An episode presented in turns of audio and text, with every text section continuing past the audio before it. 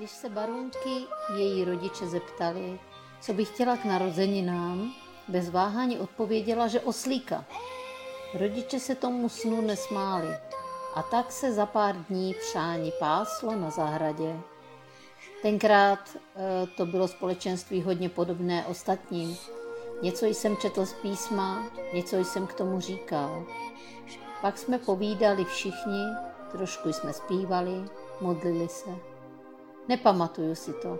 Vybavuju si místnost, stůl, lidi a jejich tváře. Bylo pozdě v noci. Nejvíc nám tyhle chvíle mám spojené s Barunkou. Bylo jí tenkrát jedenáct. Věděl jsem, že je vážně nemocná a bylo mi jasné, že je na ní pozdě a měla by si jít lehnout. Několikrát jsem jí to nabídl, ale ona pokaždé odmítla.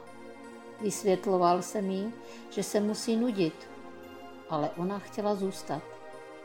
Byl prostředek léta, ale byla také noc, tak jsem se jí zeptal, jestli jí není zima. Já mám často podobné chytré otázky, když jsem úzkých. Usmála se a řekla, že zima jí vlastně docela je. Maminka jí přinesla peřinu a barunka s námi zůstala sedět, dokud jsme se všichni nerozešli. Vracel jsem se nocí smutně domů a nevěděl jsem, proč smutek tak bolí.